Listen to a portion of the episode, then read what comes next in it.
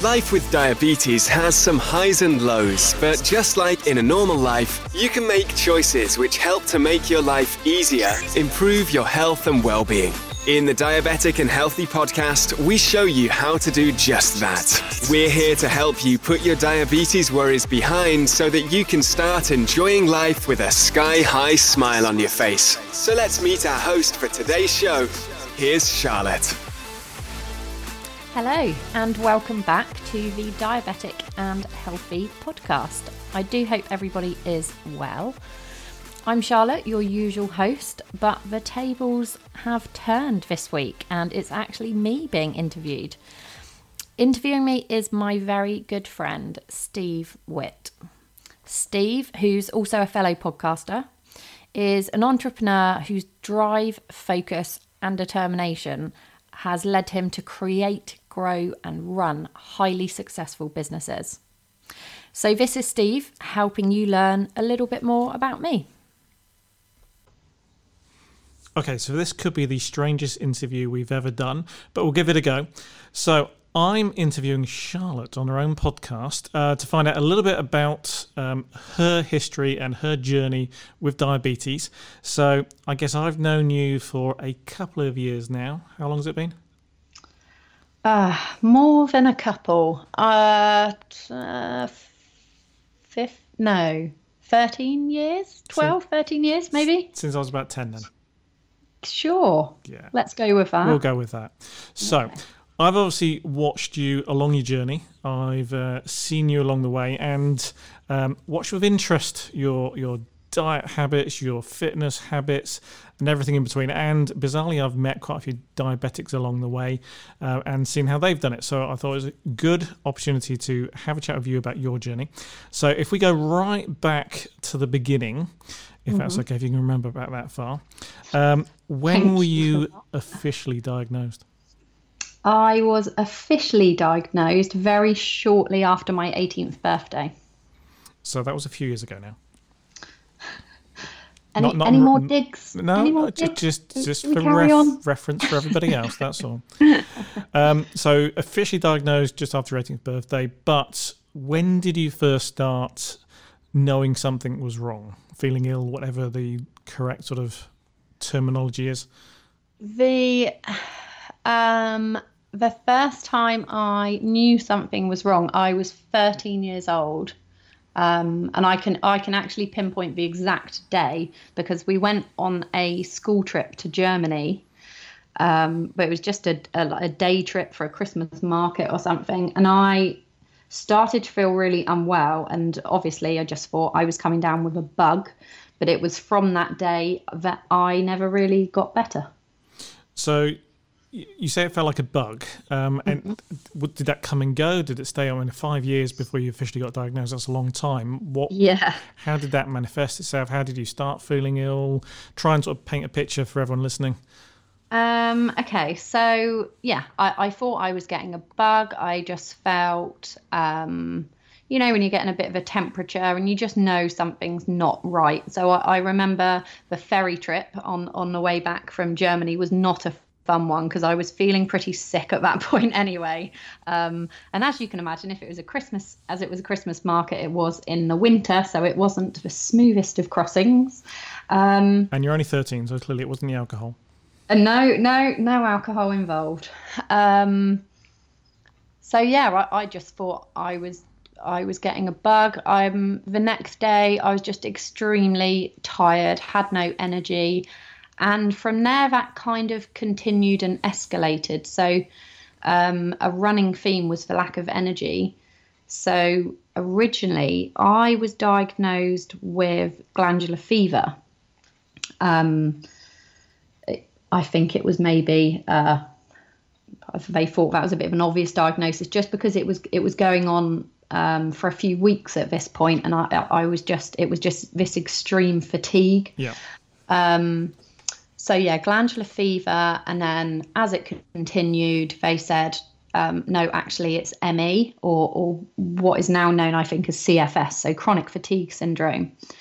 Um, the frustra- frustrating thing about that is there is actually no official treatment for it anyway. So it was kind of a bit of, you've got this, there's not much we can do, go away. Um, and that just continued, obviously had a massive impact on my life because I just wanted to sleep all the time was, was the main thing. Um, and then everything just started to get worse. So I, ha- I had a lot of nausea, um, and due to the nausea, I then got a lot of anxiety Um, about going out and being in busy places, because I always had this fear that actually I was going to get in a public place and I was probably going to be sick. Um, and then I got some of the things which I now know are really, really obvious symptoms. So um, extreme weight loss. So overall, by the time I was diagnosed, I had lost about three and a half stone. And what were you to start with? I know I shouldn't ask a girl her How weight. How rude! I was about nine and a half stone and I went down to six stone. So that's pretty um, extreme. Uh, yeah. And I, I mean, I'm just under five foot eight. So yeah, six stone is massively underweight. And how far into this sort of five year period was this? Um, I would say I struggled to gain weight. Um, I, I was always, I'd say I was always slightly underweight um, from, from when I got ill. I started to lose weight gradually. And then in the last few months, it just dropped off. And I was kind of, I'd say I was panic eating at that point because I was losing all this weight. I didn't want to lose weight. Um, and I was, I was drinking weight gain drinks. I was eating like five or six bowls of cereal a day. It was really like I didn't stop eating. I don't need any comment there, Steve, because I know you know I like my food, but this was like this was another level. I, of I'm, eating. I'm muting myself right now just in case. Yeah, but, yeah. um, but were you being sick and getting rid of it, or was it no, just? No, no, I wasn't getting rid of it. I was just eating and eating and eating and losing weight. You know, it sounds like the, the world's best diet, but it was it was too much. And um, then came this extreme thirst. And I think if you haven't experienced this, you really can't describe how horrible this is, because you you probably listen to me now going, oh yeah, I was really thirsty, and you think, mm, okay, like that's not that bad. Yeah.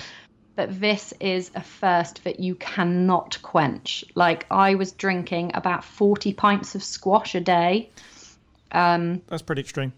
Yeah. I would go to bed at night and I'd have maybe five or six pints of squash lined up on the bedside table. And it didn't matter how many li- I lined up there. I still would have drunk them all before I went to sleep. So, so I'd then get, I'd my... go downstairs in the night and I'd drink milk and I'd drink like fizzy pop and I'd drink water, and it was like d- desperate to quench this thirst. And were you still going to the doctors at this point, or at what point did you think this really isn't quite right? I was I had been going to the doctors throughout, um, and unfortunately for me this was just down to a case of a really bad doctor, and and I obviously in hindsight I should have asked to see a different doctor, but at that age I think you just listen to what they're telling you, you just believe them, they're the expert. And you know, if it was now obviously I'd question it, but at the time um I just listened to what they said. So at what point then did did you actually get a diagnosis of being diabetic? I had uh, been away on holiday and became so extremely ill that I pretty much said goodbye to my parents on the phone. So I was, you know, I was not in a good way. I don't know why I went on holiday. I was ill all the time. So I think I just got used to being ill all the time. Yeah. But I'd gone on holiday. Um, I went to Corfu. There was a heat wave just to help matters. It was about forty-five degrees. Um, and my mouth and my throat became really infected, and I wasn't able to even get water down. So in that heat, that was quite a big issue. Um, so I was, you know, I saw a doctor at the hotel and was on really strong antibiotics. Um, I got home and, you know, my parents just looked at me and were like, no, this is not like, this is not okay. There's definitely something really wrong with you. Um, And I saw a different doctor, went for surgery, got, kind of got an emergency appointment, saw a different doctor, And that afternoon, I was rushed into hospital. So it was literally just a case of seeing someone else and them going, do you know what, there's definitely something wrong with you, and we're going to do loads of tests, and if those tests don't find it, we're going to do more tests, but, you know, trust me, we'll get to the bottom of this. And I remember that being a massive relief. So how long were you in hospital for? I was only in hospital about a week. They're very keen to get you home and doing your injections by yourself, and yeah, just getting into a routine with it, really. So it was it was a week, so it was quite quick, really. Um, so how quickly did they diagnose you once you were in hospital? Oh, they, they had diagnosed me before I got there. All right. I, I had blood done, uh, blood taken when I saw the doctor. Yep. Um, and she automatically did, did a blood sugar, um, amongst other things. And I got a phone call that afternoon. Um, it was a really bizarre phone call, actually, because... Uh, it was a doctor, another doctor that I knew, not the one I'd seen, but one that lived locally to me. And he rang and he was saying, Charlotte, are you are you really thirsty? Are you really tired? You know, all these things. And I was like, well, yeah, I've been saying this. Um, and he said, oh, can you just just pop your mum on the phone for me? And what I didn't know at the time, because obviously they didn't want to panic me, but yeah. He basically said to my mum, you need to get her to hospital as quickly as you physically can, because we don't know how she's still walking around. Um Your blood sugar should be between, well, between four and seven is perfection. Um, and mine was reading over forty at that point. And how long did it been like that, do you think? Um, I don't know. I, I suppose in a way it would be unlikely that, that it had been like that since I was thirteen, because I probably couldn't have kept going that long. But it must have been something that was creeping up. Um, and then... obviously got more extreme towards the end. So um, for anyone who's missed the story so far, what's your official diagnosis? Uh, type one diabetes. And what percentage of people suffer from type one? Uh, ten percent. So, oh, out, out of everyone that's diabetic, ten percent yep. Are type one. Right. Okay. So you've been diagnosed, you've been mm-hmm. to hospital, they've taught you what to do at this point in hospital?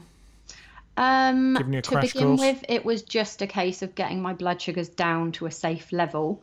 Um, literally every doctor I saw was just stunned that I was talking to them and holding a conversation with them, because they said that um, I had something that's called D K A, which is um, diabetic ketoacidosis.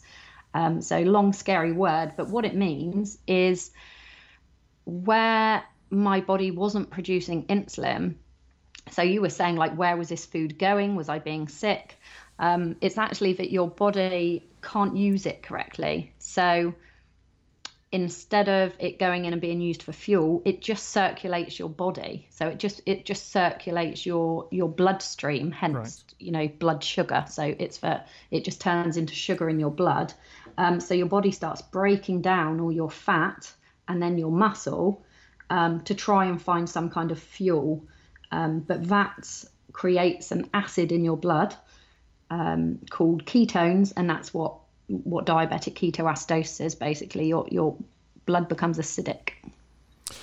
Okay, so it took five years for you to get diagnosed. Is that common? Is that what most people experience? No, no, not at all. So it's type two, potentially, yes, because type two, um, everything's a bit more gradual. Type one, because the symptoms are so extreme and it happens quite quickly, it's normally picked up within a few weeks.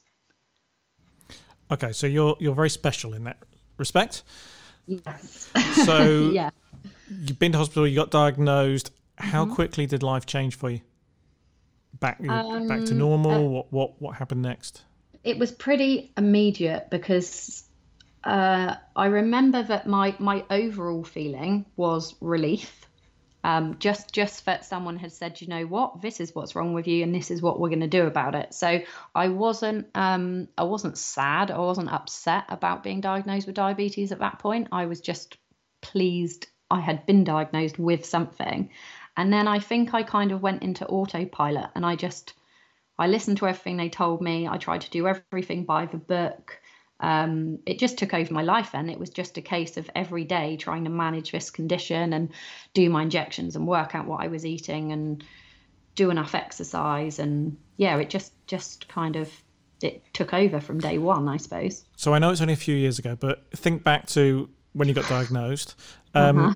What were you thinking, feeling at that time? You know, now that you'd been given a label and you knew what was wrong with you, obviously a sense of relief, but mm-hmm. scary, or did you think life was over at that point because you've got diabetes, or what, what were you thinking?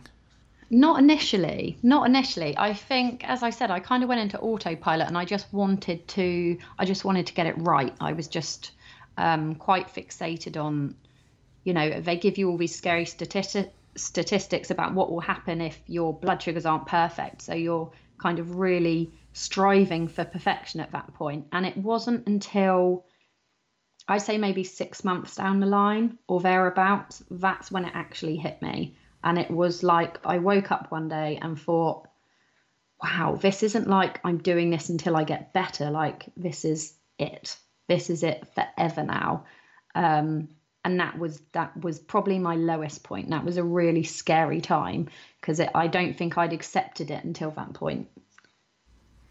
And what did it take to overcome that? I mean, that, that sounds like quite a daunting experience, that realisation that for forever you're going to be injecting yourself every single day, multiple times per day, and, you know, you're not going to be uh, normal, so to speak. Yeah, yeah, exactly. And yeah, that's how I felt. I was never going to be normal. This this was me now. Um, I had a lot of other things going on at the same time, in terms of I had some um, some other things happen when I was diagnosed. So, for example, I lost all my hair.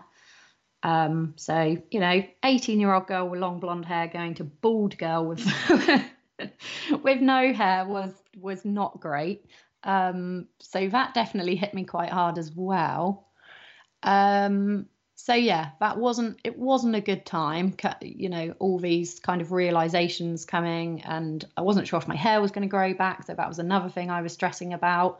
Um, but then in my head, I think I just, I don't know. I just thought I, there's, this is not productive. Like, the way I'm feeling about the condition is, is not going to change it.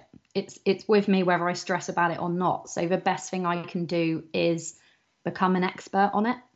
And I just thought, how can I manage this condition if I don't know enough about it? So I then kind of, I suppose, changed, decided to put my energy into learning more about it so that I could look after myself.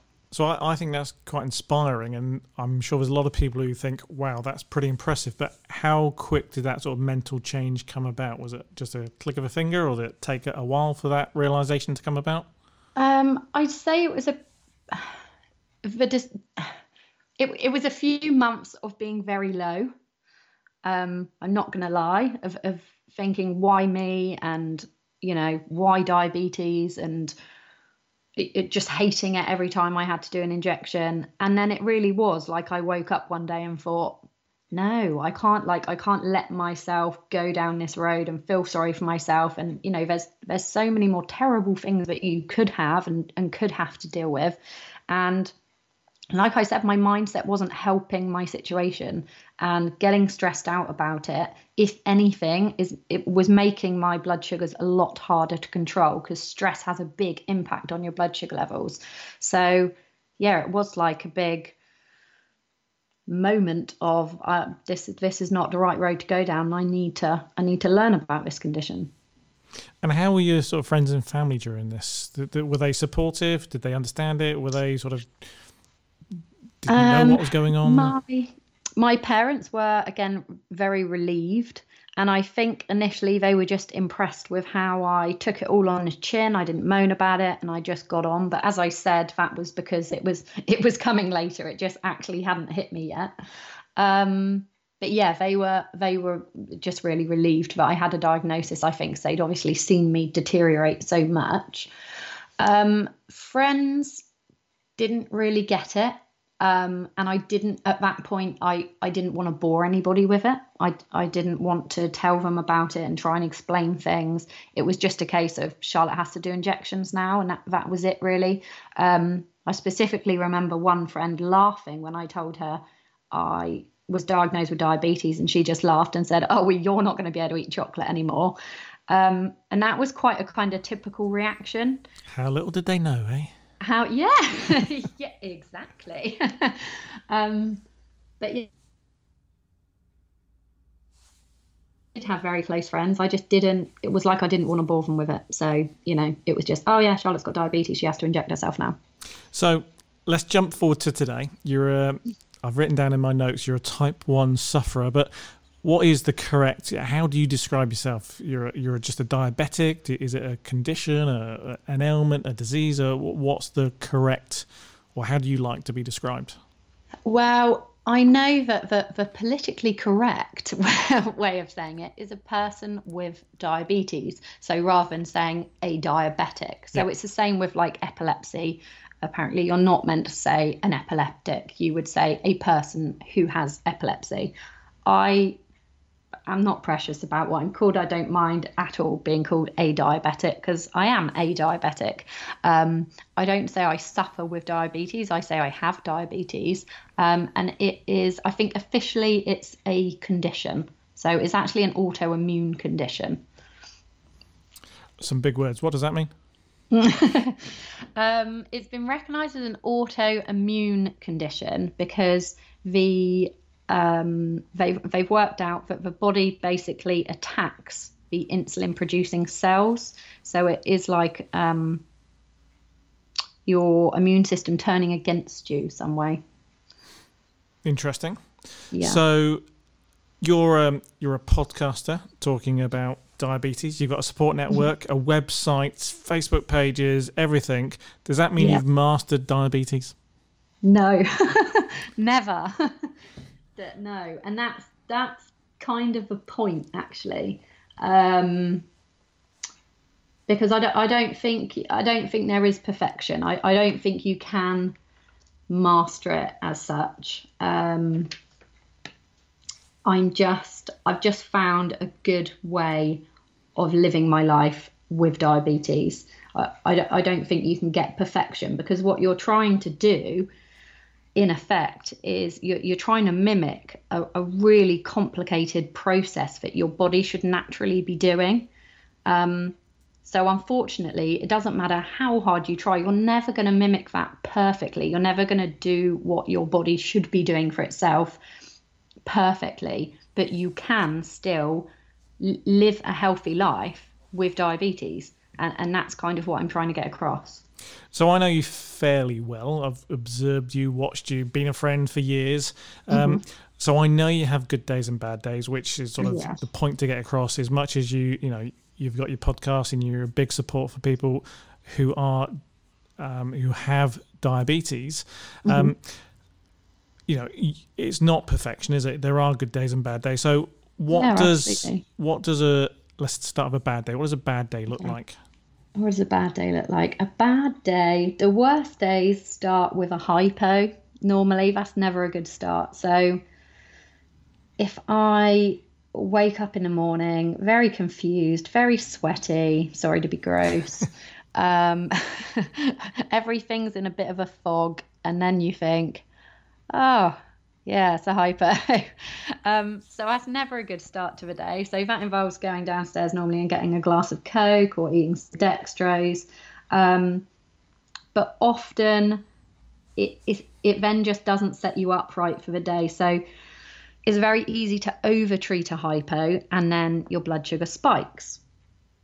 And you end up kind of chasing your tail. And I can have days where my blood sugars will just then yo-yo throughout the day. You're trying to find some kind of balance and they're going up and down and up and down. And it's just exhausting. And, and you get what I call a hypo hangover. So after a hypo, it, it, the only thing I can compare it to is a hangover. You're in a bit of a fog, like everything is more hard work.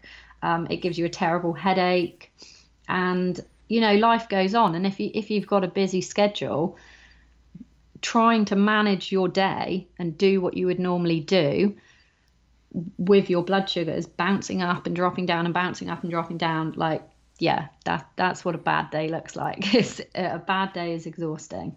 And, and those are the days it is really hard to stay positive as well. And how frequent are those days? Less and less. to be honest. The more I the more I learn and the more I try to live a healthy lifestyle, um, the less th- those bad days become. But I mean, you know, earlier on, they're, they're pretty frequent. And how's it for people around you? Oh, I feel sorry for them. So do I. Joking, Wait, joking. Shall we ask you this question? How is it for the people around me, Steve? um, I would say it's absolutely fine because we know you now. Yeah. I think in the early days it would have been um, confusing as much as anything yeah. else. Um, thinking you're just a grumpy so-and-so. But yeah. no, uh, knowing it's it's not you, so to speak, it's um, I think it's, it's never an issue. And it, it seems to be a lot less frequent these days anyway. Yeah, yeah. Plus we know That's how to avoid to, you. Good to know. Sorry? Plus we know how to avoid you. Yeah, yeah, exactly. So yeah, just avoid me on those days. It's probably the best advice I could give. Find Charlotte on a bad day. Leave her alone. So they're less and less frequent. What's a good day like then? Um, a good day, I would say, is when I have a really, really busy day and my diabetes doesn't interfere with that. So obviously I still have to keep an eye on my blood sugars and obviously I have to do my injections, but when it's doing what it's told, it doesn't interfere with my day, like at all. Like I'm managing it, but it's like it's running in the background and I'm still able to do everything and I've got energy and I feel healthy and yeah, that's a good day. So you must know quite a few other people who who have diabetes, either type one or type two. How do you mm-hmm. think you compare to them? I I don't think you can compare. I think everyone's experience with diabetes is very unique. Um, everyone's diagnosis is very unique. The way people feel about it is is very unique. I, I don't I don't think you can compare one person with diabetes to another because it, it's like anything. I think we're we're all just very, very different. And I know you've accomplished quite a lot over the last few years. What would you say is your biggest accompli- accomplishment? Uh, because I think it's quite important to share that with people who, who might be sort of new to diabetes and think, that's it, I'm, I'm a mm-hmm. sufferer now. So, uh, yeah, they've labelled themselves and don't realise that life does not need to be that much different. So, yeah, what's your biggest accomplishment? My biggest accomplishment, I would say, is having my son. Um, so I have an eighteen-month-old, well done. nineteen-month-old now, uh, called Arthur, and he is by far my biggest accomplishment because, um, well, even without the diabetes, I didn't actually think I could have children, so it's a big accomplishment from that side of things. But with the diabetes, the way they drill it into you about the control that you have to have during pregnancy to ensure that you have a healthy pregnancy and that, you know, your baby is healthy, I just thought this is like an impossible task. Yeah. this, is, this is not, but, but you know, the, the control that you have to have is unreal. And it is at a level where for that period of time, it does take over your life and, and you really have to put everything into to controlling your blood sugar. Um, so the fact that I did that and I had a beautiful, healthy son at the end of it is, is by far my biggest accomplishment. And other accomplishments? Other accomplishments would be completely different to that. So that's like an overall life accomplishment. um, I think you know what I'm going to say is I did... A, well, I didn't do one. I actually did three bodybuilding competitions. So, I mean, I think that's a, a pretty big accomplishment for anyone, let alone someone who's got to be so mindful of what they eat, drink, and, you know, always being so conscious of everything. Mm-hmm. To achieve what you achieved there was pretty special. Yeah. Yeah, it was. Yeah. Um, because that that's not just an overnight thing, is it? I mean, that's a long, drawn-out process. Yeah, yeah, it was. It was, I mean, for each competition I did maybe a three- or four-month bulk. So so you go into bulk, and you I won't bore you with the details of bodybuilding, but you go into a bulk where you build lots of muscle. And then I did like a three-month cut, where you basically do everything to strip off your body fat so that you can sieve a muscle that you have built during your bulk. Um, so yeah, it's it's a long process, and and there's a bit like with diabetes, there's very small margin for error. So you're you're you're weighing everything, you're eating at certain times, you're working out at certain times, you're yeah, it's full on. So there, Again, I'm, obviously you, I was... you knew me while I was doing this, so you're aware how full on it actually was. Totally, but obviously I was leading you down that path to say that because um, I think it's it just shows what's possible for anybody. But the um, I mean, I'm not saying it's easy to do that. It's very much mental conditioning as much as anything else, isn't it? Oh, one hundred percent. Yeah, one hundred percent. And I think you know this, that the, what, the main reason I did it was because somebody commented saying, you know, I was I was basically saying I'd watched a program on it and found it fascinating, like that, that people could get this control over everything and, and, you know, sculpt their body. And I just found it all really fascinating. And someone just, just, you know, blasé said to me, oh, but you couldn't do that because you're diabetic. And that was enough. That was just fuel. Which is brilliant. And, you know, I think you also became a, a physical trainer as well, didn't you? So, you know, the yeah. whole process has been sort of life-changing for you, which is fantastic. It yeah. doesn't mean that you have to go out and, and do the bodybuilding and be full-on sort of into your fitness. No, but... absolutely not. And there's actually, I I really want to talk about that in another podcast, actually, because there's loads of reasons I would say don't do that. Um, I'm not saying it was, the process was a positive thing. It was a big achievement that I did it, but... Um, the main thing is I learned so much from it, from the process and from the competing. I guess that's part of what you want to share with people on your podcast. And yeah, absolutely. Yeah. Well, fantastic. I think that brings us pretty much up to date. Any, um, well, just one last question. How strict are you on your diet and fitness these days? How strict am I on my diet? Fitness has changed very much since having my son. So as you know, I used to train about six times a week. Um, I get to the gym when I can get to the gym, but in between that, I try to be as active as I can be. So um, I, I've mentioned actually in a previous podcast that lazy days are the hardest days to control my blood sugars. So I do try to be try to be active.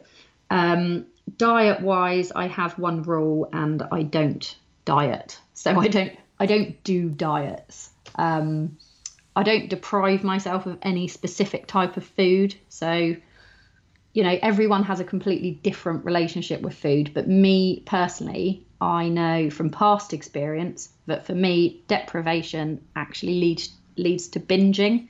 If I kind of strip out food and say, I can't have this, I can't have that, then eventually I, I will eat that and, you know, much more of it than I should. So it's okay um, to have a good bar of chocolate every now and again. It is absolutely okay to have a good bar of chocolate. And that's where I think we should end this interview, because end on a high for me. But thank you very much. It was fascinating to learn a bit more. And I dare say we could keep going for ages talking about this, because I think your story is pretty inspirational. And I dare say we can uh, ask you more questions later. Absolutely. Thank you. Okay, so I've learnt lots, including a good bar of chocolate is um, okay, but let's end on top three tips you give for anyone who's just been diagnosed to help them maintain a normal life, let's say, uh, and possibly their sanity as well. probably, probably the hardest one to keep initially, because there's a lot going on in your head. Um, top three things. I would say become an expert, because that was that was kind of the, the game changer for me. Um, I don't I, I don't mean actually go out there and get like a, you know, medical degree in diabetes or something, but ask questions and and and learn and join online communities and talk to people and listen to your diabetes team as well, because as much as we can all fall out with our diabetes consultants, sometimes they do actually know what they're talking about, as do the nurses. So I just think, yeah, you you can't um, you can't manage a condition that you know nothing about. Um, okay. Secondly, I would say don't expect it to be perfect. So if you strive for perfection, you're just going to get really, really frustrated. You could literally do the same thing every day and eat the same things every day and inject the same things every day and your blood sugar still wouldn't be perfect because there's so many variables that we cannot control. So don't beat yourself up. You're, no one's expecting you to get it perfect. Just do as, as well as you can do. Take it day by day and just be kind to yourself. Um, three. Third tip. Okay, so a practical tip. Always carry hypo treatment everywhere. Like, I have various handbags, all of which have a packet of dextrose in them or some glucotabs. Um, and at home, I've always got um, like Coca-Cola in the cupboard. But yeah, even if you're literally just popping out, always make sure you have hypo treatment with you. Brilliant. Very useful. And a whole um, interview has been inspirational. So thank you very much for that. I've learnt lots, um, and I hope everyone else has too. Okay, I hope that gave everyone um, a little insight into my own personal journey and hopefully a bit of an idea as to why I started Diabetic and Healthy. If you have enjoyed listening, please do hit subscribe. And until next time, have a happy and healthy time. This episode has ended, but your journey towards a healthy and happy life continues. Head on over to diabetic and healthy dot com and join the conversation with other diabetics and their families. All the information in this episode is not designed to replace the advice from the health professional team looking after you and your diabetes. Before making any significant lifestyle changes, do consult them with your doctor.